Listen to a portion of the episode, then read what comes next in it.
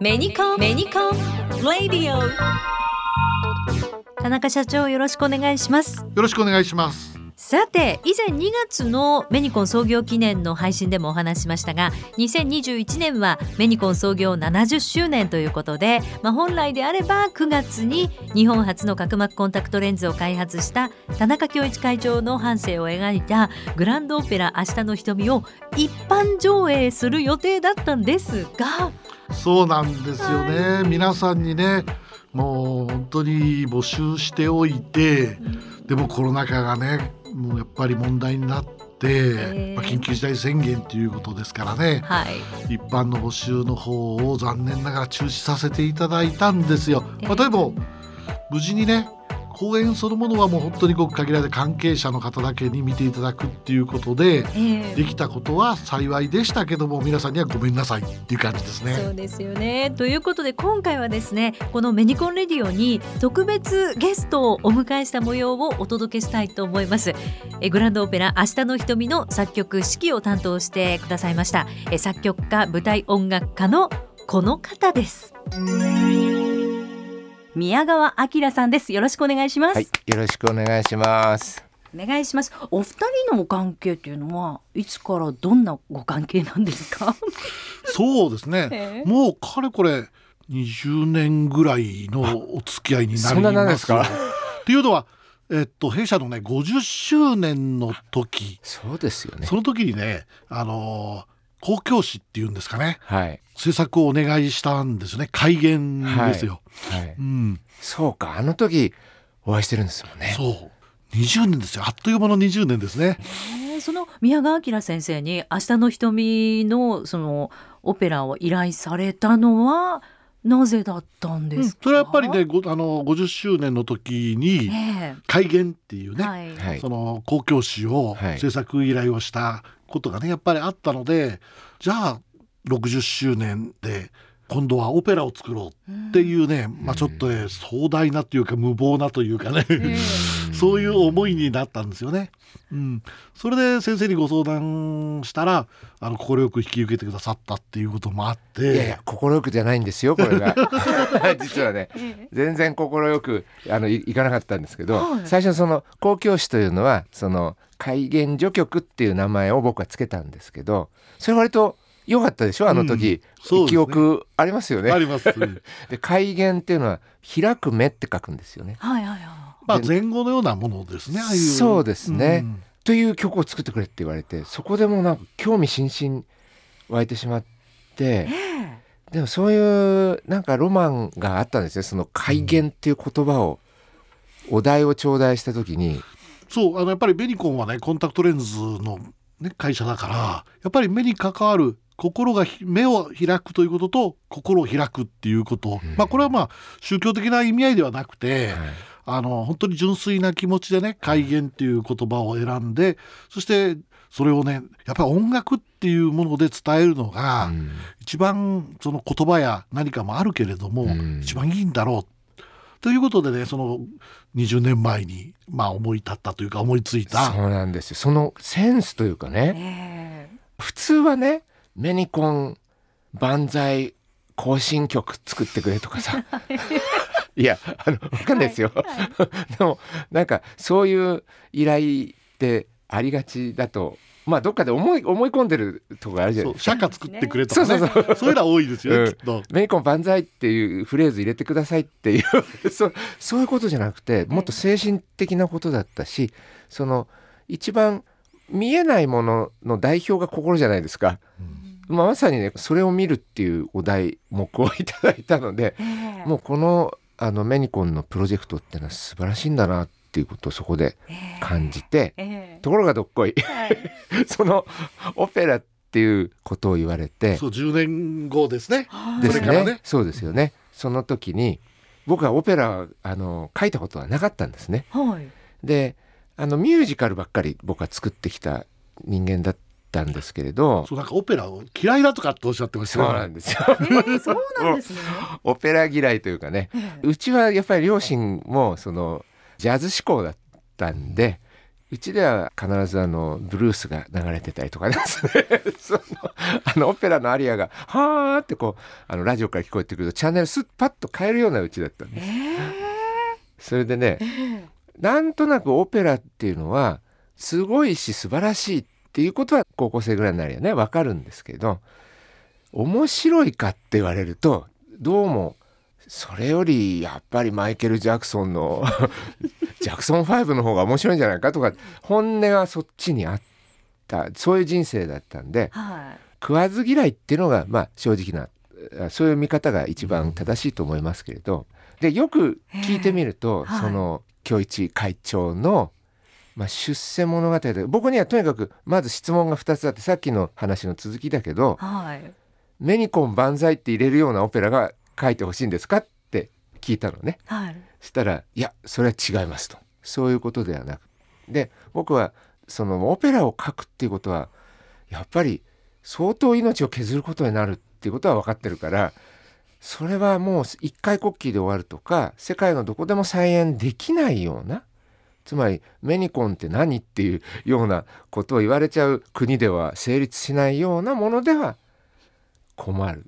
ね、ああの今僕上手に会社のことを言えませんでしたけどね。普遍的なテーマでということです。そのメニコンの話を書くのではなく、はい。わまあそのまあ私の父の話ですけども父がやったそのある種の異様を単に称えるのではなくて、はい。それが持つ意味っていうものを音楽にする、ドラマにするってこういうようなねなんか非常に難しい話なんですよ実はね。そうですね。まあ言葉にするととてもあの、まあ、概念の話ですから、あの難しいんですけれどででも特にね弊社が70周年ということは1951年創業なんですよね。まだ戦争の傷言えないはい。そういう時代にそのものづくりに没頭する、うん。まあそこにその若い人たちにもなんていうかその精神とかねはい。気概みたいなものを感じ取ってほしい、まあ、そんなようなねいろんな複雑な思いをそこにもうとにかく入れる。はい。そういうねオペラ。それをまあお願いしたっていうことなんですよね。なかなかねこういう言葉がね会社のトップから出てくるってことはねええ。ありえないですよ。そうなんですね。本当にねええ。ないです。ということはええ。これはあの工場の油の匂いのするオペラだってことをなんか僕こう予感したんですよ。そんなそういうオペラっていうのはミュージカルですらないですよね。ええそれがオペラっていうところに非常に僕は痛快なものを感じて、ああそれはって僕はまた今度反骨精神の塊なんでそれだったらこれまでのオペラ界にあの一石投じることも同時にできそうだなっていうことをなんかこう感覚で理解しまして。うん。それで引き受けるまでに2年ぐらいダダをこねたかもしれません。けど1年半ぐらいかな。ええ。ようやくでもその内容の見通しがねあのイメージがちょっと湧いてきたっていうところでええ。これをお引き受けしますという。まずねえ脚本をね ええ。えあの響先生にお願いをはい。したんですけどね、はい。なかなか本が上がってこないっていう。これがまずね大変でええ。制作は大きく遅れましてそうですね。60周年に結局間に合わなかったあんそうですね。あそうなんですか？そう今から思えば60周年のためにお願いしたのに、ええ。60周年に間に合わない。納期が全然間に合わないっていうこそうとでですね結局2年ぐらい遅れたんですよね。でもその時点でもうねね。あの貯蓄を貯蓄って時間の貯蓄を随分使ってしまってはい。それが書かれてきた本があの電話帳の半分ぐらいの厚さのはあ。本でええ。いやこれはえらいことになったなと思ったんですけどまあいい本なんですよ。はい。もうなんであんなにね時間かかったのかっていうのは本当に音楽が聞こえてくるのをやっぱり待ってらしたんだなって。あのもちろん彼は作曲家ではないんですけれどあのその音楽が聞こえてきたことが言葉になってるんですよね。何かもやっとした音楽があこれなら音楽が聞こえてくるっていうその境地までたどり着いたものが字になってる本になって文章になってくるんですよね。ええだからオペラっていうのは曲が先じゃないんですよね。そうですね。本が必ずなければはい。作れない、もうその本の通りに僕は作るだけなんです、まあ、翻訳してるに近いですね。ただそのまんまね全部音楽にしたら5時間ぐらいかかっちゃうそうですね。これカットしなきゃいけない。この作業がまたね、はい。大変で多分それはね宮川先生がもうね団長の思いでここはカットカットってはいはいはい。やられたと思うんですよ。あとはねこっちはあの具体的に音楽が音が聞こえてくるんであこれは響先生はまあそれ僕が今聞こえてる音は聞こえてなかったからこれだけあと1ページ必要だと思ったけれどこれはもうここで音楽の力で十分表現できてるっていうなんていうんですかねその采配というかそういうものを僕があの振るって、まあ、そうです。本を音楽に。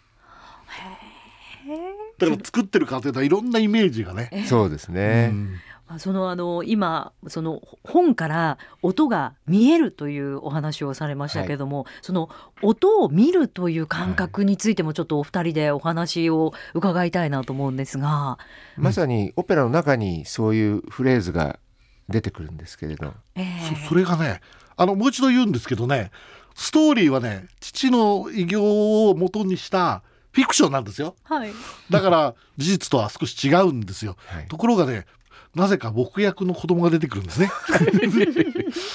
でこの子がね蝶ネクタイをしてるんですよええ演出上。はいあの最初の初演の時は、はい、だからね見た人がみんな僕が子供の時は蝶ネクタイしてるんだと勘違いしてねもうちょっと後で説明するの大変だったんですがその子が音が見えるっていう歌を歌うんですよね。そうです。